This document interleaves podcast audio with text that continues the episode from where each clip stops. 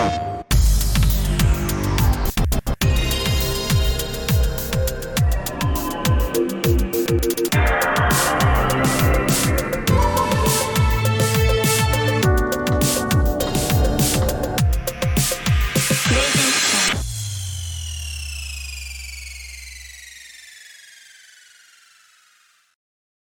Yo, what's up? Welcome to PS I Love You XOXO episode 72. I'm one of your hosts, Blessing Adeoye Jr. Joining me is GameSpot's Lucy James. Hi. Lucy, how you doing? I'm doing well, thank you. Preemptively warning everyone that I might be choppy because obviously no longer on that Miller Wi-Fi, that fiber Mhm. connection. Um, so a thousand apologies in advance. But You're, hi, you're back in the how are you? UK, but you you have a dope ass setup. I gotta say, Thank I you, love I the have- background.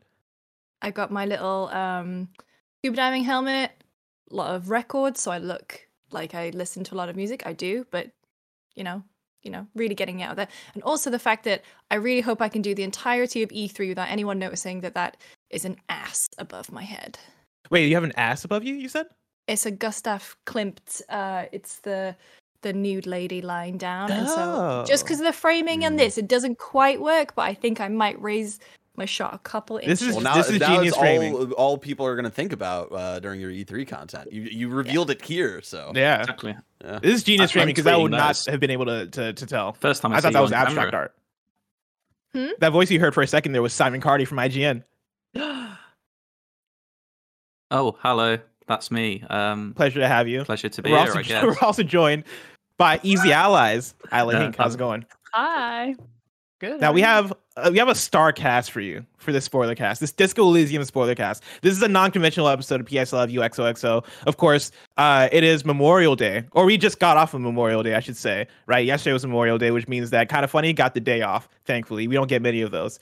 Uh, but with that, that means that we've had to do things a little bit uh, weirdly. Nah, not weirdly, just unconventionally. All right, we had the whole Disco Elysium uh, book club that we did. Hashtag PS. We played this. Uh, I played it. Greg probably played like an hour of it and was like the same for me, and he bounced off. Uh, but I still wanted to dive deep into it and talk about the game. And so you guys are here because you guys are the big Disco Elysium experts. I put out a call on Twitter, and everybody was tagging you Wow. three. Everybody was like, "Yo, get Huh. Lucy, get Simon, get Isla." And so you guys are here for that. I'm I'm Welcome. on it.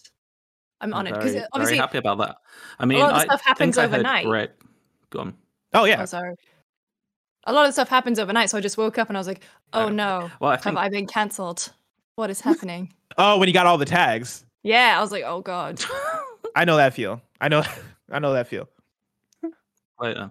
It's it's because of the paintings you have behind you whenever you do streams. Everyone's right. just reporting them. Let's get into this. All right, we got a big old conversation to have about Disco Elysium. Remember, this is PS I Love You XOXO, your PlayStation podcast. Each and every Tuesday, we join you to talk about the biggest topics in PlayStation. If you like that, you can watch live right here as we record on patreon.com slash kind of funny games, except for this episode, which isn't being recorded live because of Memorial Day. Uh, or you can watch it Tuesday when it posts for everyone on youtube.com slash kind of funny games and on podcast services around the globe. Housekeeping for you. Thank you for our, thank you to our Patreon producers, Mick at the Nanobiologist, Tom Bach, Elliot, James Hastings, Sancho West Gaming, Julian, the gluten free gamer, Trent Berry, and Tyler Ross. Uh, today we're brought to you by HVMN, but we'll tell you about that later. For now, let's begin with what is and forever will be topic of the show. Dots, dots, dots, dots, dots, dots, dots. Disco. Wait, Blessing, Can I just suggest Oh yeah, yeah. Uh, let's do it. that before uh, you know what lasagna is? I feel like that should really be. I, what topic listen, show it's not that I didn't know what Um, lasagna was. I just didn't know the difference between. I just, I just didn't know like what like was the clear difference between lasagna and pasta, and now I know that lasagna is pasta. Look, I mean, So- that sounds like you didn't know, but you know, And to be clear, I still don't have a clear definition. anymore?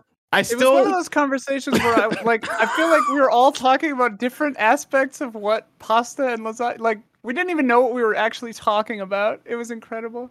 well, this spawned because I Lucy. joined in late because Yeah, Lu- I was making, and when I say making, I mean reheating a pre-made lasagna. This is all your Um, fault. I know, and I'm living with the guilt every day. Here's the. In, in organizing the show, uh, as as we were approaching record time, Lucy hit me up and was like, "Hey, I'm record or I'm, I'm making a, a quick lasagna," and you spelt it with an e, which I thought was very fascinating because usually I've seen it spelled with an a. Um, but you're like, "Yeah, I'm, I'm making a I'm making a quick lasagna." Uh, okay, interesting. It can Is it like both? I think, Is it doesn't it end with like or maybe AE? over here it's an spell e. a- I don't know. There's I See, think I I always- like the Italian version. and Okay, well then that was my thought, right? Like when I read it, I was like, "Oh, that must Yeah, be the I way put the, that the at the I Italians think. spell it, like the true spelling." Um, but yeah, you you mentioned that, and I'll and when I got into the call, I was like, "Oh, by the way, Lucy might be running a little bit late because she's making and eating a lasagna." Uh, and that then brought brought the I, Mhm.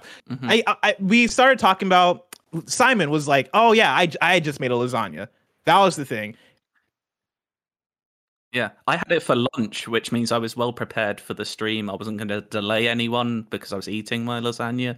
And Um, I I asked, ahead I asked how he made the lasagna, I do, and I suggested that he might be boiling. I, I, I suggested that he, that he was boiling the noodles, to which Simon was like, "No, you bake it," and I was like, "Am I? is that is that the difference? Is that or is that what makes a lasagna a lasagna? is it just the has pasta that you bake?" Layers. It's a different type of actual pasta. Yeah. Blessing, like how? Oh my Yeah. gosh! And it's Hold like up, it's I'm- not like you Soften the only boil pasta. pasta. Uh, blessing. How do you on, soften man. the pasta before you bake it though? Because you're not just putting I'm, raw. I'm But, so like, sorry was- I did this. Was it a ma- was it was it a wild suggestion for me to think that you might boil the noodles of a lasagna? I'm lactose intolerant, so I don't know what the hell's going on. I don't do it. Basically, here's how I made it. You got a layer of your tomato sauce mixed with your minced beef or ground beef, uh, if you're American, and then layer of lasagna sheets, dry lasagna sheets, then a layer of bechamel white sauce. Then you repeat tho- those layers two or three times, however many times you want. Put a load of cheese on top and bake it for about half an hour to 40 minutes. And then you've got Well, a lasagna. In just one second, we I do have the Disco Elysium? Wikipedia articles for both lasagna and pasta pulled up. I want to point out on Wikipedia they do spell it with an e, and if you spell it with an a, it does redirect to the the e spelling of lasagna. So I believe that is the definitive version, the definitive way to spell lasagna. With Uh, A is probably the Lasagna, the final American cut. way. yeah, a must be the Americanized version. Uh, lasagna or the singular lasagna. Oh, well, I mean there it is. Lasagna with an e is is plural, I guess, and then the singular is lasagna. Oh, Oh. it's like Anyway. like like on on- graffito. We're, we're all learning. We're learning a lot. here. It is an Italian dish made of stacked layers of thin, flat pasta, alternating with fillings such as ragu uh, and other vegetables, cheese, and seasonings, and spices such as garlic, oregano, and, and uh, basil. Right, and then here over on the pasta Wikipedia page, uh, pasta is a type of food typically made from an unleavened dough of wheat flour mixed with water or eggs and formed into sheets or other shapes, then cooked by boiling or baking. Rice flour or legumes, such as beans or lentils, are sometimes used in place of wheat flour to yield a different taste and texture, or as a gluten free alternative. Pasta is a staple food in Italian cuisine.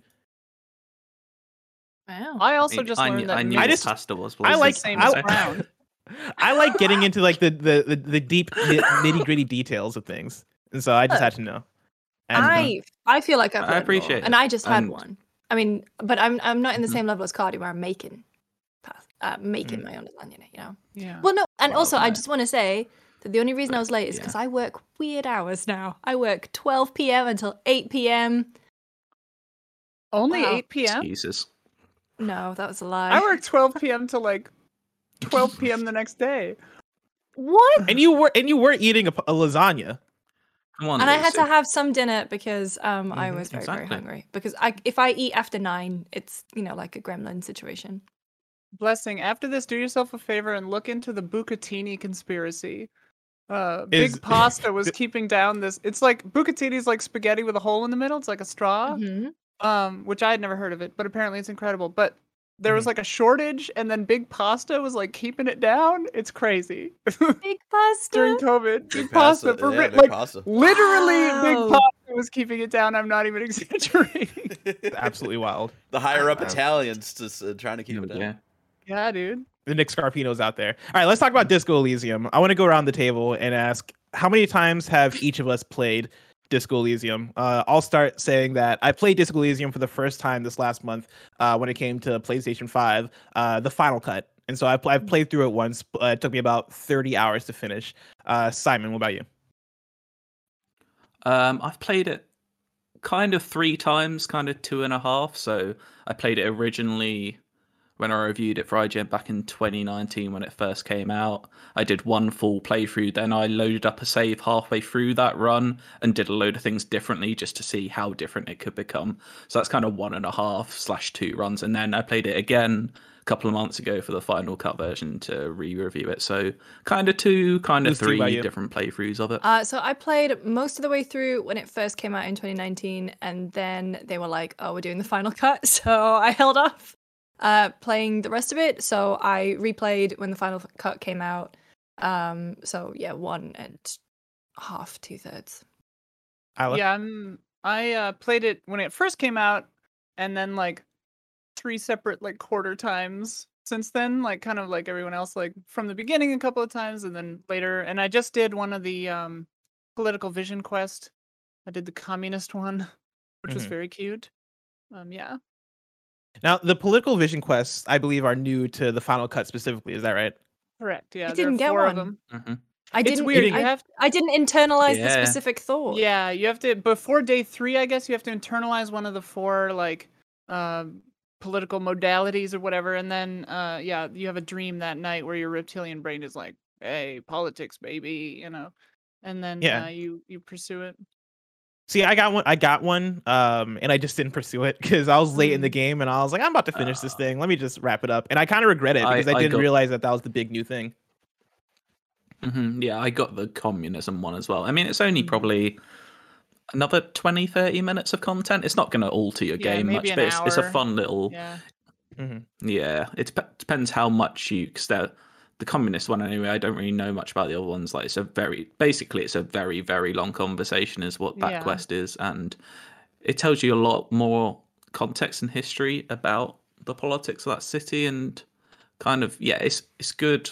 It enriches something that maybe wasn't fulfilled originally, but I wouldn't Well, say and you're missing out completely by not by missing that. But Simon, you gave the game uh, a 10 out of 10, the final cut, a 10 out of 10. I want to start with you because I, I do want to know what all of your guys' overall thoughts are on Disco Elysium and the final cut.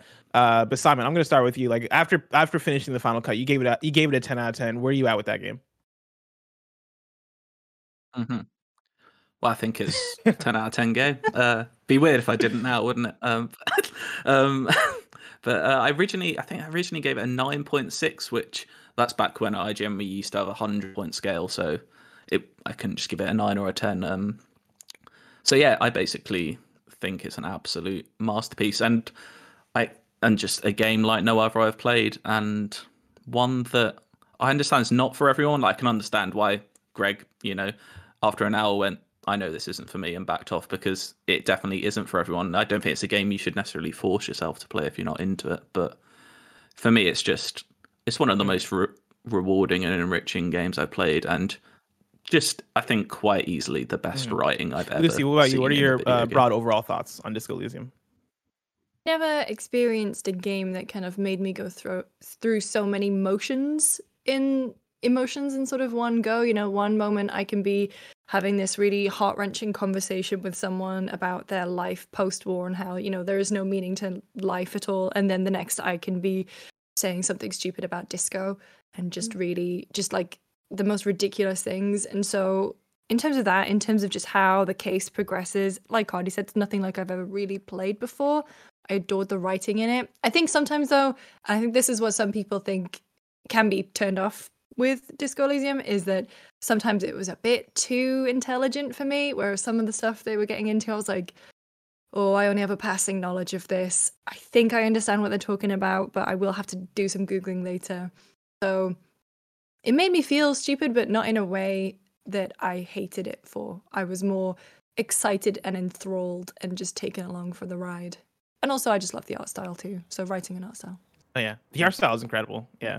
Really quick Ilo, what about you? before, before we move on, uh, I Mhm. think only on my end, uh, Simon is really desynced, and He's uh, crazy out of sync for me too. Yeah, uh, Me but- too. So I've Really? turned, yeah, I turned the video off on all of you. So I'm going by Okay. sound. Uh, yeah, because uh, Ooh. blessing, uh, like, blessing will start talking over when uh, Simon uh, is like ending his sentence. So Simon, Mm-hmm. if you could just pop out it, maybe restart Discord and then pop back in. Um, and, and then you know this is still going to be in Cool, the show. that's weird so, 'cause everything's fine for me. yeah, Yeah. Hell yeah. It has to be. It has There to be go. one of us. Cool. Yeah. And so, like it follows, I've passed the curse on to Simon. I love the yeah, I love the idea that all of us like at some point each of us Yeah. will be cursed with some sort of major and each major of us video will end problem. up eating a lasagna today. Yeah. hey, It's also it's also a thing of like there's Oh, two there are two of us in the UK and then two of us I believe in the US. Yeah. Uh, and then Bear is also based in the US. And so you you kind of have like it being an all over the place kind of thing of I used to um podcast with somebody who was located in Japan for the longest time and the delay would be terrible and Oh, you. I would have to get super used to like recording with somebody uh with that kind of delay. So it struggles. yeah, I mean, that- Is that any better? Sorry. Yeah, that's perfect. Hell It yeah. Seemed to He's back. perfectly fix it. Absolutely fine for me the whole time. That's really weird. Oh, I mean, that's what it was like when I was doing mine. Mm. Um, I mean, yeah, we had the same issue because we use vMix for a lot of things, and vMix has like slightly more latency, and so Mhm. we just we just got really good at specifically throwing to people, which you're doing anyway, blessing. So, yeah. All right, well let's uh, continue on. one. Isla, what did you think? Yeah. think? so yeah, Isla, Uh, what did you think? Yeah, I I mean similar to what both of you said. I I mean I love it. I think it's one of the best well most well-written games I've ever played and like what it is matches what it is, like how you're playing it matches what it is, you know, like uh, ludo narrative uh, harmony or whatever. the fuck. But um what I what I love about it too is like the obtuse like like hyper overly intelligent part of it like you were saying Lucy, like I feel Mm. like it's part of the joke sometimes Yeah. is like like I think it knows it's being stupid um by being like overtly smart uh cuz like some of the dialogue especially like I think of the cuz I just did it last night with the like communist vision quest like some of it is absurd like it gets into like metaphysical like how communism becomes like transcendental meditation and stuff it is just like this is clearly like they're being satirical which I, I really appreciate but yeah it's a beautiful game just in every way Yeah. and the I- the tenderness the tenderness of characters Mm. is not lost which i think is what makes it really successful is like it's this super intelligent game but the characters are the heart of everything hmm I think sometimes you get like I don't know if it's a thing over in the US, but in the UK, it's kind of a known thing. It's like, there's people when you go see Shakespeare that will overtly laugh at jokes that just because they get them, you know, they don't Right. find them funny, but they they understand, and you kind of get that a bit of this game is like, oh, I understand what you're saying there, and mm-hmm. like kind of laughing because you appreciate it more than anything. Like I think it's a game, even if you don't necessarily enjoy it, you can appreciate it for what it is, and just the amount of work that's gone into it is just astonishing. I think. The Yeah. amount of writing is staggering it like makes me want to die like Uh, picturing Yeah. it like physically like how big the Oh. script must be like ah! So, if I may pimp my wares for a moment, we actually did um, an episode of our show Audio Logs with Robert Kurvitz, who's the lead writer and designer. oh, wow, and he um this was back in 2019 the game had like just launched and i just asked him basically to talk and he described the sort of process of it and he was saying something like you know there's a, about a million words in it. I know that was the kind of figure that they were throwing around. And then but i don't think you really kind of understand the magnitude of that until you play it and you Mhm. realize that it all fits in together in such an incredible way. But I think that the big thing that I love about the writing in the game, and it's a big thing that I love about, you know, BioWare games, for example, is that they spend so much time on the world, and the world is as much of a character as any of the characters. And with mm-hmm. Revachol and Martinaise, that's so apparent because it comes from years of them playing a tabletop role playing game. And so there's so much history and lore and that's shaped the characters in such an unbelievably like realistic way you have these pe- people who are just so like just sad and like languishing but they get on with it and they still have that heart like you were mentioning Isla and it's like oh this is such this is such a beautiful examination of people. And it comes Yeah. from yeah and just like talking to Robert about it like we ended up doing this I think 20 minute episode but we had like an hour and a half worth of stuff and I was like I want to include all of this. It's just It's- fascinating. it's incredible like you said that with the background and the and the political stuff that they did like it's incredible i think about those two old men playing that ball Mm. game you know in that in a Mhm. crater and like the symbolism of that is so great but like one of them is like a fascist and the other one Yeah. is you know was on the other side and like the old fascist is just like you know he's just so sad and like the other Yeah. guy's just like yeah that guy sucks but like we're friends you know And yeah, but we'll like, do this every day because yeah we like, have to. this monster yeah And just going off what Ali you said about um the satire, it's kind of I almost think of it of way as like if Tolstoy had written South Park. Kind of, Right. it's not like Mm. like n- not afraid to have a go at anyone. Like having a go at fascists, which is perfectly fair. But like I think even having a go at liberal views and communists is like literally like basically dissecting what is wrong and right about some of all of these beliefs. So like like Yeah. they're not afraid to like basically laugh at themselves at the same time. It's just what I think makes it so good. it's ultra Yeah. scathing against like capitalism and stuff like Mm. yeah Yeah, it feels ultra scathing against pretty much all of it, right? Like there are the four the four specific political leanings that you can take in the game, uh, which are uh, fascism, communism, moralism, and then ultra liberal. And for me in the game, and the way I played, I was bouncing back and forth pretty much between communism and uh, moralism. And moralism is is basically the game's version of centrism, uh, whereas communism echoes real life communism. Uh, and that was one of those things where I was like, okay, like it.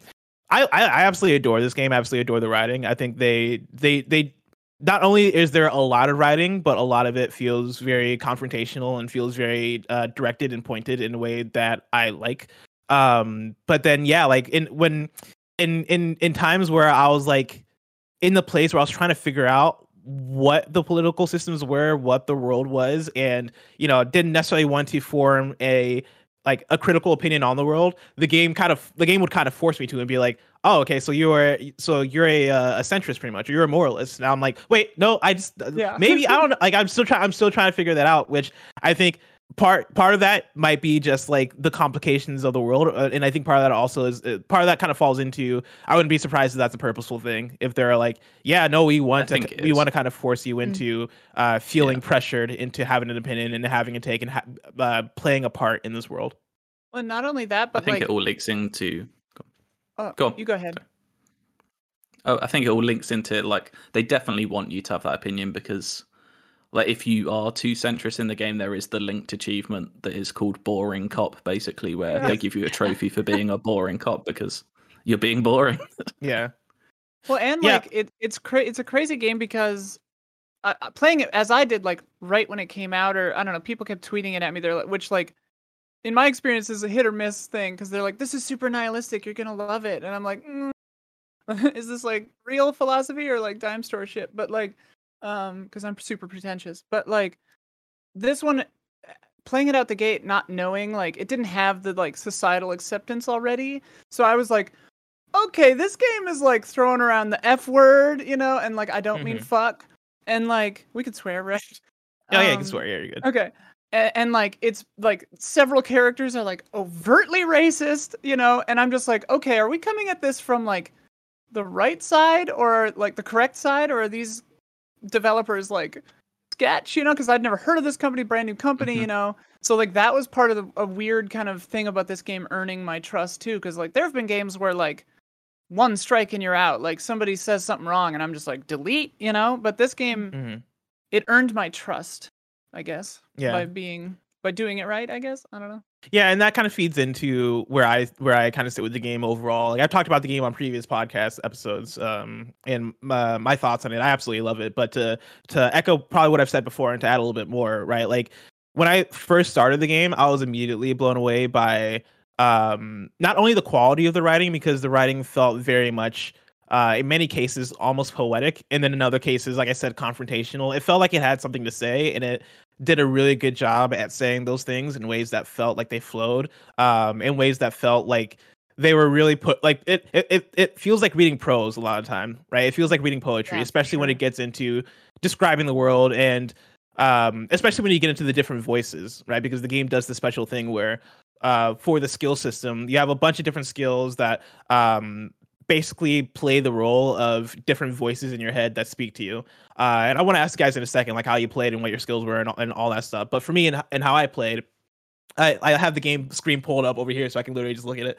But um for my character, for my one playthrough that I've done, uh, I had very high intellect. Uh, I had uh, high motorics, and then all, and then I had uh, two physique and one psyche, and that basically meant that my character extremely smart. I would use my encyclopedic brain a lot, and basically what, what that would mean is that my uh, the encyclopedia in my head would speak to me and give me context around the world. And I, I should read in a second. I'll go through the plot so I can actually lay out like what the fuck is this game. If somebody's listening to this and they're like, oh yeah, I'm just gonna jump into this spoiler cast blind. Uh, one idea. wild idea, but two, I'll fill you in. Um, but yeah, like the the um my character would have high intellect, but then also with having one psyche, that meant that my character seemingly just was not like together at all in this game, right? Like emotionally, uh Mhm. psychologically was just a mess, a wreck the whole uh, the whole way through. And I texted folks while I was playing, and I was like, "Hey, is this game is this game just really depressing? Like, is this game just a really sad game? And they're like, what are your stats? And I was like, oh, I'm this, this, and this. And they're like, no, you're you just have a very depressing character. Like the game, uh, the game can be a little bit more funny or a little bit more uplifting if you if you spec it out that way. And I thought that was a fantastic thing because so much of that was being driven by not only the writing of the world and not only the uh, writer of my character's dialogue, but specifically the voices that were speaking to me and the ones that decided to chime in and, and how they would chime in and uh, moments that would that would arise based off of me just having the stats that I did, which I thought was fantastic.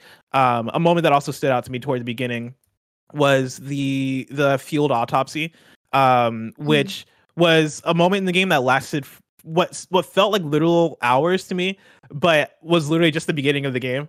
And uh, in in going through that process of the field autopsy, right? Like you find the body that's in that's uh, uh, behind the whirl in wet, the Whirling-in-Rags. Um, you you inspect it, you do all of that. That whole process of finding the body, inspecting the body, getting the body down. All right, talking to Kim. All right, let's really inspect the body. Okay, cool. What do we do with the body now?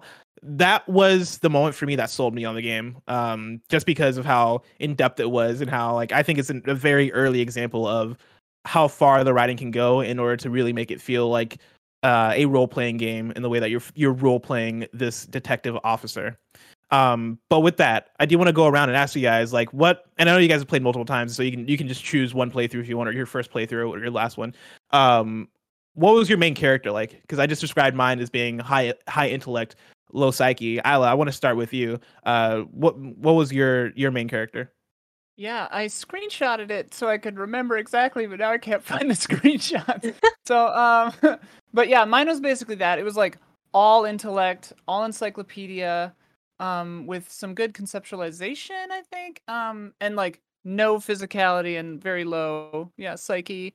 Um, so it's charismatic and smart, and yeah, pretty pretty sad. But in my playthrough, I like saved him. You know, I like be- like gave up the drink and like became a really Mhm. good cop. And my best friend in the whole universe, Kim, was like proud of me by the end. You know, and I was just like, eh, Kim. Um, but yeah, I was I was a really smarty pants weakling in mine. Simon, what about you? So in my first playthrough, I was similar to Isla. I think I went kind of more of yeah, that sort of smart cop trying to work out. On my most recent one, I on the final cut, I just went the complete opposite way. I went like full physical, and I think I put a lot into Shivers. That's the one that like connects you to the Yeah. city, isn't it? Love I think. shivers. Um, so basically, yeah, I went um really high on hand-eye coordination. I think just because from memory, I knew that was quite useful later on in the game because I was trying to get it done quicker than usual. I'm not gonna lie. Um, so I kind of knew who was wasting my time, so I didn't need to speak to everyone. But um, yeah, I think we're talking about the body. I actually managed to shoot it down, and I felt so good when I did that because I basically Really? did all the stuff I failed at last time. Like so yeah, hard. I managed to shoot down the body, and I'm, I, I was very proud of myself. And then I also, I think I also managed to punch Cuno in the face, which was also Oh, that's terrible. But yeah, I went very What? He had it coming. I mean, yeah, yeah, Cuno but sucks. Well, I, I was nice to him first time round. that's really funny. I want to talk about Cuno later on because I got a oh. lot to say about Cuno. But Oh, we will. Lucy, what you? So in my first playthrough, I put more into body because I punched the racist at the harbor. I managed to shoot the the body down from the tree. Like I did on my first playthrough, my first half playthrough, I did like so much of it really well. And then this second time, I wanted to role play it a bit more differently. I wanted to role play it as, you know, a cop who he has lost everything, but he still has immense amounts of empathy. And so I put a lot into Shivers, empathy, and um, is it Inland Empire? Yes. Yeah, that's, Um, you're like yeah. Mhm. Yeah, and so I wanted him to be sort of more connected to the space and the people around him, and that for me was like really funny because sometimes hand-eye coordination, the voice in my head would sort of pop up and suggest things, and then you would do it, and then you would go, and then they would reply with, "Why did you listen to me?" Because that's one of the, one of my favorite things is the voices in your head arguing with each other. So I had this cop who, like, characters like Klaasje would you know, just immediately like you could kind of see and understand her story a little bit more. I feel in the writing, just because you had that extreme empathy, and especially uh, is it Lilienne in the fishing village? Um, Mhm. you know, you, I, I think it's just it's just the the option for me where it was like you get to the core of the characters and like you can see the sadness in their eyes a lot more, and so I I really enjoyed that way of playing. So Yeah, I love that. I love that you can that you can understand a character emotionally or intellectually in this game. That that Mhm. distinction I Mhm. think is not very common in video games, but it, it's an important one. I think it's really cool. Yeah. Yeah. I want to I want to jump into the plot, uh, and I'll go through it because I, I pulled from Wikipedia the plot breakdown, and it's actually a very um, uh, succinct breakdown of the entire game, uh, which is nice. But I, this is where I'm going to give both a spoiler warning and a trigger warning, right? Because the game gets into some some uh, crazy shit. Uh, but this is your this is your warning right here. If you're like, cool, I clicked spoiler cast because I wanted to listen to, to kind of funny talk about Disco Elysium, but I've not played the game. This is your chance to leave, play the game, come back. Uh, we'll still be here for you. I'm going to read through the plot of the game. The player character wakes up in a trashed cafeteria motel room with a severe hangover and no memory of his own identity. He meets Lieutenant Kim Kitsuragi, who informs him that they have been assigned to investigate the death of a hanged man in the cafeteria's backyard. His identity is unclear, and initial investigation in- indicates that he was lynched by a group of people. The detectives, ex- the detectives explore the rest of the district, following up on the leads while helping residents with a variety of tasks. The player character gradually learns that he's a decorated RCM detective, Lieutenant Double Yefreitor Harrier Harry Du Bois. I'm going to pause there and ask you guys in the first day and a half, two days, it could take however long, depending on how you play, right? Like your whole your whole goal or a big uh, one of your big goals is pretty much figuring out who the fuck you are because you wake up with amnesia you don't know what the fuck is going on you don't know who you are you don't know who you know you've lost all your, your things you don't have your badge you don't have your your gun um and you're trying to figure all of that out. I want to ask for you guys like what was it like for you playing those first few days? Um uh what was that journey like i guess recollecting your things and recollecting your identity? Lucy i want to start with you I loved it because I think that's a really clever, clever narrative hook as well, where it's not just, you know, you are a pre made character and you're dumped into a space. And, you know, this gives you the avenue as the player to sort of uncover the world as you're uncovering the character. And obviously, you kind of get to build that character. But then that also leads to like really cool moments in the game, especially later on when you have your idea of who Tequila Sunset or Harry is based on the journey that you've had together. But then when you talk to people who have known Harry beforehand, or you kind of read your own file and you discover more about yourself, you kind of get this amazing, I don't know, like crashing together, but also dissonance of who this character even is. Um, because that's, you know, weirdly in like real life, you know, you are a person over a long amount of time and some people will only know you for a certain amount of time when you are a specific person but you were a different person at different times in your life and that's a really cool thing that this game explores um so that's what my first few days were like but i did demand that everyone call me tequila sunset You so you went with te- Tequila Sunset over Harry. absolutely i did Damn. There's Isla, also like what- Raphael or whatever that you can do. oh yeah Wait, can you do Raphael? It's early on. You can say your name is like Raphael Armando. I did that on my latest one. Yeah, Yeah. i think is that when you talk Costeau, to I um think it is. Or something. I, I insisted on that. when you It's like talk to Klaasje manana or yeah, or Manana or Kim, maybe I don't remember. Mm. Um, but yeah, uh, in my playthrough, like I hadn't seen my face until I got to start sleeping in the shack on the beach. the um, expression yeah, the expression. Yeah, so I hadn't seen my face. I didn't know my name. I don't think I ever got my gun back. Um, I knew it was where Really? it was yeah, I knew where it was, but I was just like, I don't need it. Like, cause my You, I- yeah, I you kind of have to do some shifty stuff too. right. I was gonna say, did any of you guys get your gun back? I got my gun and my badge. I did.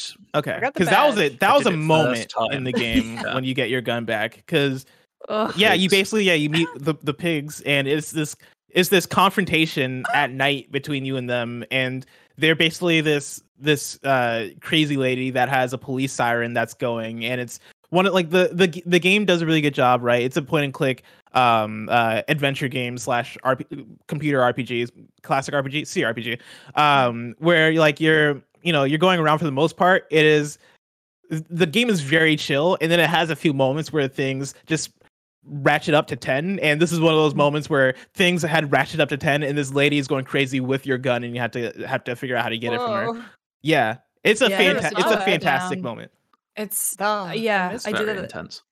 It's just yeah, because Kim's obviously sort of freaking out next to you, and you're trying to also talk him down as you're talking the woman down, and it's a really cool moment, but it's also like Bless said, like just one that puts you on edge a bit. yeah, Yeah.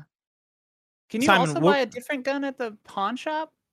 I did that part a long time ago. wait ago. could you or because i thought the pawn shop find gun was your gun or That's is it a what I different one? thought. Yeah. No, so there's there's a You can not get sure one can from buy Rudy. one. Yeah, you can Okay. you can find one in an old you can find a bunker, decommissioned one in the I had basement. that one. Yeah. Yeah. I had that one. Yeah. Mm. and then there's another one you can get, I think. Because I think I must have Mhm. talked because I was trying to remember how I got I- through the the like I'm not su- standoff because I think I must have talked my way through it. I think I talked everyone down. Uh, but yeah, the first time I played, first time, ah, it's a long time ago. The first time, I'm going to talk more about my most Mhm. recent run because I can remember that one. But um, I kind of just insisted on it to everyone that I was a superstar disco cop, basically, um, with a little bit of apocalypse cop thrown in, which Mhm. you know these are all mad terms that they've come up with, but I love them. Um, basically, the disco apocalypse is coming in my world, and I really wanted Wait, it dis- to happen. describe to me the it- it disco apocalypse because that's not. But, something um, I came across, and I I opened up the club. Okay, I was just making it up. Um, so I didn't do that last time. I kind of half made the disco apocalypse off in my head. You can basically superstar cop is like he's just the most like he thinks he is the world's greatest cop and he like tells everyone he is. He doesn't really have anything to support that. Um, it's quite funny when you first find your case files and he's like, "Oh, like I've done 150 cases or whatever it is. Oh, I'm incredible." Like he's just like remembers how arrogant he is in a way. But um, it's yeah, I kind of went that way with it.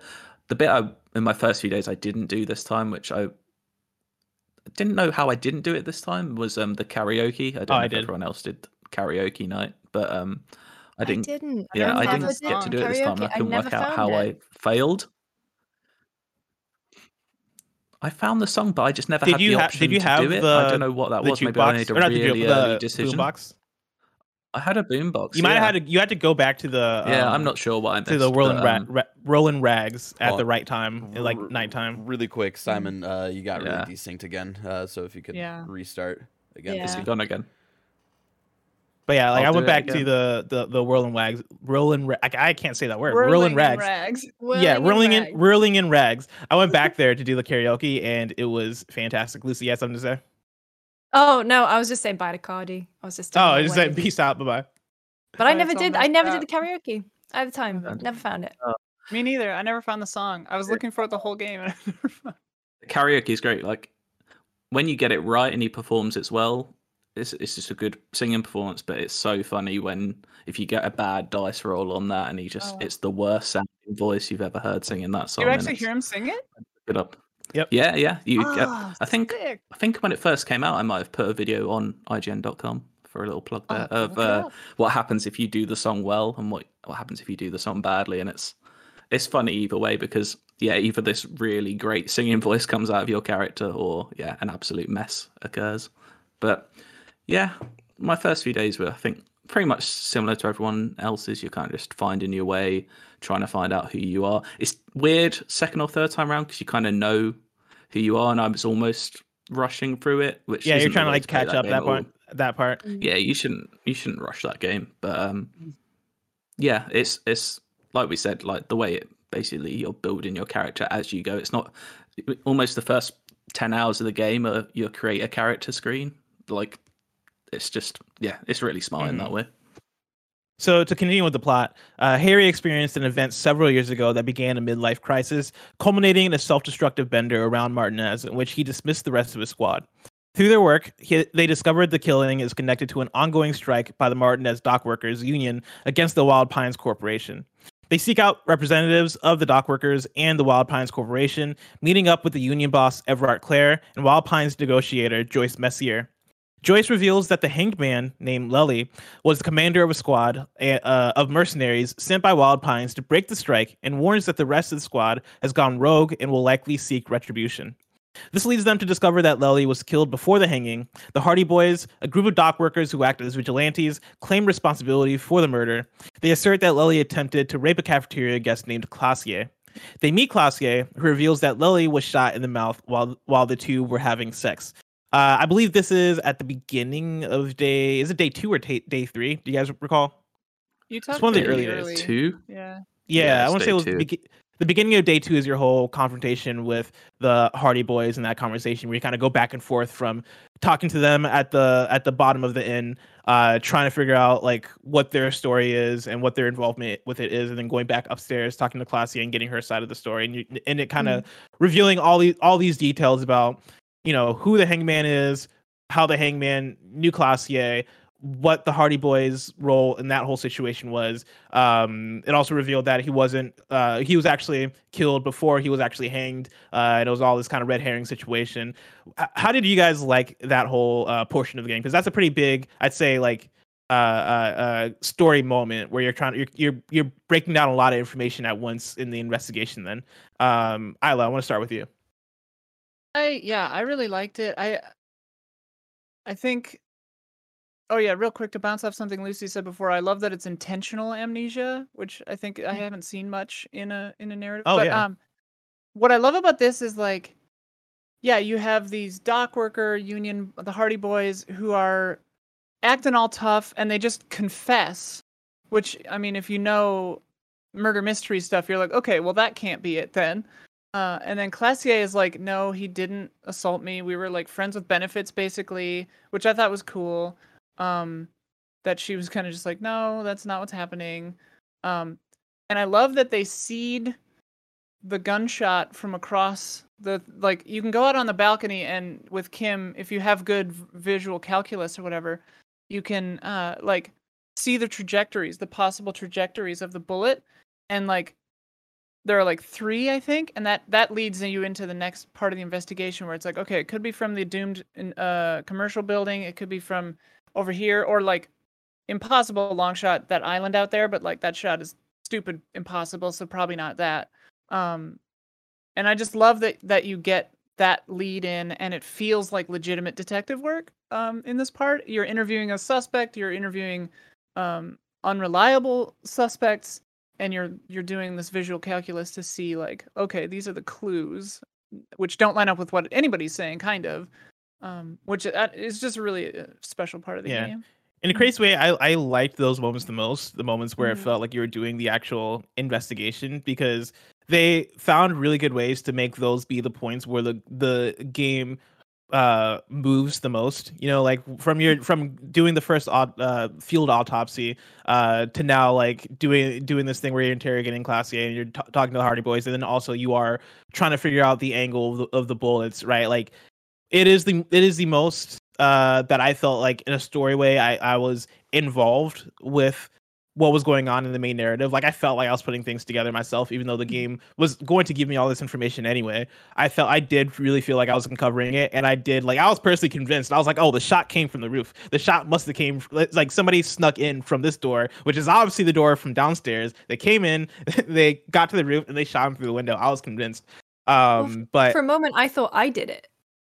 Like there was I a had that point thought where too. I genuinely Ah, thought, yeah. like, did I do this? Um, which again is like testament to how clever it is because, like you said, there's the the sort of red herring about the Hardie Boys immediately confessing, and the whole thing that I loved about the conversation with Titus is the fact that you have um, Claire, Evrart Claire's uh, sort of go between. You've got Lizzie there, who's been specifically trained to be a lawyer, who's kind of unofficially, officially telling Titus to shut up. Um, and so you have that in between, and then you go upstairs, and you're like, well, if it comes from here, like this could have been me for some reason. And I just thought Mhm. that's another cool thread to sort of think about. Um, but yeah, that that part was probably one of my favorites, going up and down. Like it, it sounds it sounds weird to describe it, like going up and down the stairs. And the one thing I will say about it that sucked is like it kept having to load in Yeah. I think Yeah. like one, two, three different times just to get between Klaasje and the Hardie Boys. But the narrative payoff and like the the, the clues were just really cool. Yeah, that's one of my few critiques of the game is getting around from place to place, especially when you have a long walk can get kind of tiresome, especially when you just want to go back and forth between two things because They have You have an quick objective. now. they did I add a quick travel that I use, but- So yeah that I was never able to figure out. I only managed to use it once. And then every time I would go to the map screen after I used it once, it would only show me where the white checks that I could retry were. So it wouldn't yeah. let me fast travel to them. Yeah, it's a weird quick fast travel. I think unclear. It's very unclear. I think you need almost there's like three points you can fast travel to, but I think you need to be standing in one of those three fast travel points to st- to Oh. fast travel to another. But that's how I felt it was working anyway. I don't know if Mhm. that was intentional. I mean, I didn't But even have a going on map from, my like- entire first yeah. playthrough, so I, I forget. Yeah, I forget you can't. Yeah, you have to buy it. where at do the you find the bookstore. map? You have to buy The it. bookstore. Oh, you buy yeah. it Yeah. ninety cents at the bookstore. it's worth it. Um, but yeah, rolling on from like the really feeling like a detective, like yeah, it definitely made me feel like I was in like a film or a TV show being a detective more than most games I've played where you do that. Like that's that bit where you're seeing the bullet trajectory. It reminded me so much of I think it's in like the first few episodes of The Wire when they're at a crime scene and McNulty's looking around and there's a bullet that's come through a window and he's like correcting them, going, "Oh no, it came through here." Like the angles through the back of the head. Like I can't remember that exact scene from The Wire verbatim, but uh, I'm sure he said it better than I just did. But um, yeah, it made me feel like I was properly being a detective, doing every stage of it. And we touched on it before, just examining the body and trying not to throw up. Not Yeah, in real yeah. life, but in the game. But Oh, yeah. it's just just disgusting. But I loved it at the same time. Oh, yeah. So what does that say about me? to continue with the plot, right? Uh, unable to figure out the origin of the bullet and fearful of the authorities due to her past as a corporate spy, Klaasje enlisted the help of a truck di- t- truck driver and union sympathizer named Ruby, who staged Lely's death, uh, Lely's death, with the rest of the Hardie Boys. The detectives find Ruby hiding in an abandoned building where she incapa- incapacitates them uh, with a pale device. Uh, she claims to cover up uh, uh, or yeah, she claims that the cover up was Klaasje's idea and has no idea who shot Lely. The player manages to resist or disable the pla- the pale device uh, and tries to arrest her. Ruby, who believes Harry to be a corrupt cop, either escapes or kills herself, which I didn't know that was a possibility. I didn't know that she could kill herself. I That's super wild to me. Didn't know Yeah, that. she ran Really? either. me. Yeah, she Yeah, ran for me. for me. Every si- every single time I've played it, she's killed herself. I haven't managed to keep her alive. Holy cow. Really? I thought that was hard to do. I've had the opposite every single time. I thought it was really hard to Well, keep her I thought- alive, but it turns out I'm just awful. I thought I well no, that's the thing is I thought I really Yeah. failed. Like I think I fucked up a check, which is how she ran away. I think if you do everything correctly, that's maybe that's how she kills herself. Oh. I don't feel like that's the right thing that should happen. though. I don't know. Yeah. But no, I mean, But, hang on. you If know, you, I got a gun out of it. if so you if you want to dissect that though, it could be the game's way of saying like even if you do everything right, Right. it's something. It's not going to go the Mhm. way that you think. I definitely Hmm. didn't do everything right though. I definitely failed a check. But or you're like but that what horrible if she runs negotiator away? Do you still? Show who says they all jump. They always jump. do do you still get her gun if she leaves, or does she take that with her? I believe she takes it. Yeah, I don't think I ever Is, wait, is it gun. not? Is it? Okay. Is it not in her tent? Oh, I don't know. I think you take the gun she kills herself with. Oh, maybe yeah. Maybe so. Maybe you don't get Uh, it. But I got like Mhm. multiple guns So in this that's how game. I I, don't remember how I got them. second time, yeah, I don't know. But yeah, I thought it was really hard to not get her to kill herself, but turns out I it's just, not. I, so I mean, the the bit that was hard about that section for me was like not dying Yeah. because Yeah. I don't think I had enough points in whatever I needed to because it seemed like every other conversation option I was Mhm. getting dinged. Same. then got it, it down to me the like so many times. drugs. Yeah. I, yeah, I, want to talk. popping after every. I want to talk a, a little bit about like the stuff that happens between you finding Ruby and also you like getting to the fisher, uh, the the fishing village, uh, because that's kind of where the game really opens up another time where it is, all right cool here's this whole other side of the game and also uh before you can even find ruby we're going to make you pass uh, a shivers check uh, a skill check so you, so so that you can actually open up this route to, to getting to her. But in order to do that you have a bunch of stuff you can do on the side to help raise what that check is. And so if you want to you can go check out the church open up a club in the church uh figure out what the fuck is this mysterious um uh uh thing that's going on in the church with like a weird spot that is just insanely silent for some reason. There's also spider-man. There's a whole bunch of shit uh uh that's going on. It's hardcore. Yeah, Yeah. like what Of course, the mega. what i want to know from you guys is one like how do you guys spend that time and also like how do you guys feel about the fact that you have that you have to pass a skill check right you have to do the shiver check in order to progress from that point uh simon i want to start with you Um, I spent a lot of my time with the cryptozoologists and the crypto fascists. Uh, basically trying to find the is it the illusion phasmid? I think that's uh the name of it.